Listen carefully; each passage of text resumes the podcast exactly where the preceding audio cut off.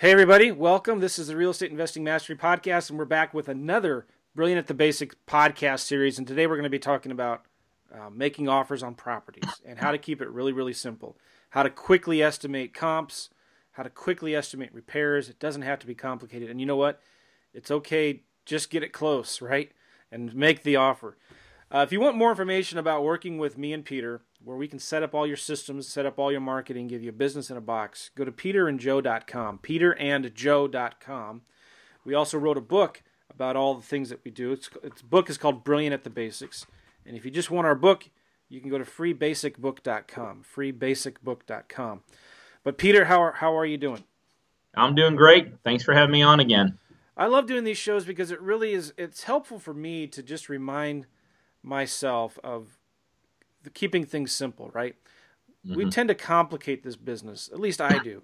And a lot of people I know listening to this get overwhelmed with all of this huge amounts of information. I mean, on the internet today, you can get so much from different websites and forums and Facebook, and you're just bombarded with emails and information, and, and it can become intimidating and really overwhelming when you see all of this stuff that's coming in, and you're like, what do I do now? And and then when it comes to making offers, case in point, we tend to make this really, really complicated, really difficult, and it doesn't need to be. So, Peter, talk real quickly about why it doesn't have to be complicated. Why? How do you make it so easy? How do you keep it basic? Well, the, the, first of all, the, the, the thing that really I think complicates it for so many investors is the preliminary work they tend to do before making an offer. You know, you hear so many times new investors, sometimes even more advanced investors, they do a lot of research ahead of time you know, they, they, they're comping the property. They're trying to, but sometimes I even hear people driving out to that property, seeing how much work it needs to be done. And look, you and I both know that reality is most of the time when we make an offer, it's not going to be a deal. I mean, that's just the nature of the beast in this business. That has nothing to do with you or I. That's how reality works. So if you invest most of your time on the front end evaluation of the property, and we already know that the back end piece, the actual offer, most of the time will not get invested then it could be argued most of the time you're doing is just flat out wasted. Yeah. So we take a totally different approach here. We do zero due diligence on the front end. Our our strategy is very simple. We want to make as many offers as possible because our philosophy is this: the deal doesn't really start till some kind of an offer gets accepted at some kind of a level. Now, look, again, you don't want to just make blind offers, just kind of you know totally you know head in the sand kind of offers. So we do have some basic basic principles, basic numbers we follow with our negotiators, but they're very basic. Mm-hmm. So for instance, you know, first you got to figure out what your model is. Our model is, you know, we wholesale a ton of deals here. So we know wholesaling is based upon cash flow. So this is how easy it is for us to make offers. I mean, it is no more difficult than that. We know that a property 50,000 or under tends to cash flow. It just it, that's just how things work out, okay? So literally, we instruct our negotiators. If it's a fifty thousand dollar under property, just get it as cheap as you can, negotiate the best deal, and let's go forward. That's it. I mean, no due deal, no, no, like you know, that's it. Simple as that. Now, once we get it under contract, once we get it tied up, then we'll go through the process of due diligence. But see, at that point, we're investing our time on things that legitimately we have the ability to buy, not things that we absolutely have almost no chance to buy. So the goal in the beginning, make as many offers as possible. Figure out in your marketplace kind of what the sweet spot is. You know, if you're a wholesaler looking to wholesale cash flow deals, figure out kind of where you have to be in the ballpark for the rental rates to make sense. And then just make offers accordingly. Now, if we get into a little bit more expensive deals like equity play deals, well, our negotiators are sitting in front of computers and they're just working off Zillow. That's it. So then we're talking to a seller. They're just putting in, you know, 123 Main Street, Atlanta, Georgia. It shows them, you know, Zillow showing this as a $200,000 property. We may do a little configuration, you know, two, three bedrooms, pull some legit, pull some basic comps, and just strictly go off, you know, 30% or 25% below that. That's it. Yeah. So literally, our due diligence is done at the exact same time we're talking to sellers because talking to sellers is the key. And then what you want to do is you want to get in the ballpark somewhere. Get the contract locked up somewhere where you're potentially potentially looking at a at a good deal. Then you go into due diligence and then you figure out do you got to renegotiate it? Are you so far off you just kick it out of the kick it out totally, or do you move forward? So keep it basic, keep it simple. Don't waste a lot of time on a preliminary work. Spend an overwhelming majority of your time talking to sellers, putting offers out, get them in a ballpark, then do some due diligence in a back end. That is so so critically important and so good what you just said. I think people need to pause this, go back, rewind it, and listen to what Peter just said. You make your money when you make offers. I mean, the more offers you make, the more money you're going to make in this business. You you talk to to Peter and some of the biggest wholesalers out there that are doing a bunch of deals. They don't even listen to the voicemails as they come in. And if they do, it's just real quickly, you know. But it's like you've got a phone number, you're on the phone immediately with that seller. Doesn't matter if they hung up, doesn't matter if they left a voicemail or not. Every phone call that comes in is a lead. I was just talking to one of our clients in St. Louis, Peter, and uh, he just did 25 grand on a deal. This is Ronnie, and uh, it was a hang up.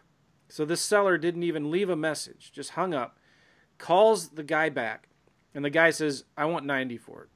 And then Peter, I mean uh, Ronnie, looked at Zillow and just did a quick, took like 25, 30 percent off of Zillow, and realized, you know what, that's pretty close. Okay, fine, I'll get you a contract. And so Ronnie actually, this is a funny story.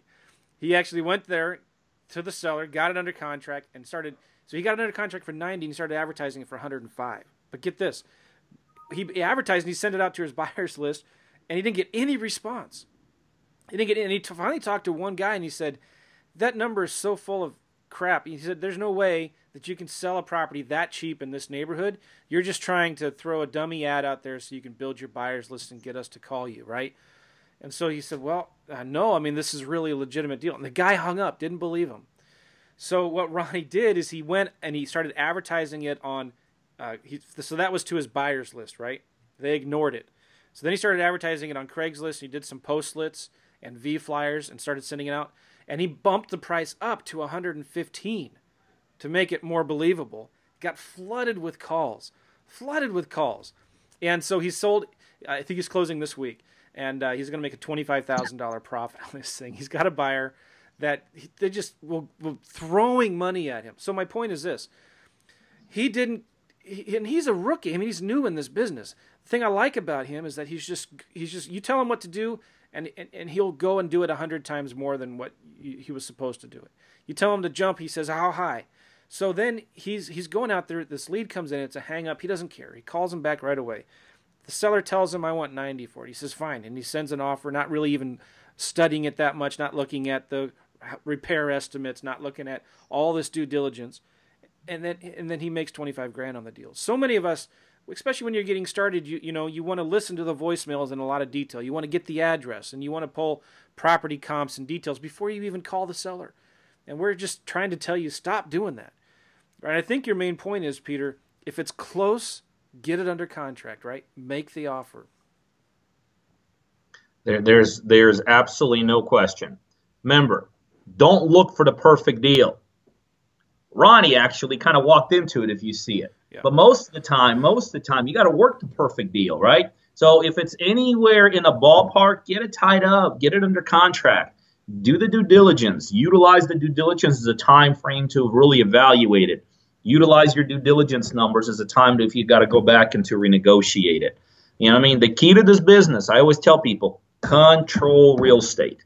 Control real estate. Get as many of it. Look, no one's ever made any money by having zero properties under contract. But there's a lot of people out there spending a tremendous amount of time doing a lot of stuff and have zero under contract. Okay? And then there's people uh, who are very focused in this business they're not doing the 20,000 different things. They're very focused on just a couple things. They have tons of things under contract. They're the ones making all the money. Right. So if you feel like you're only in a ballpark, get that thing tied up.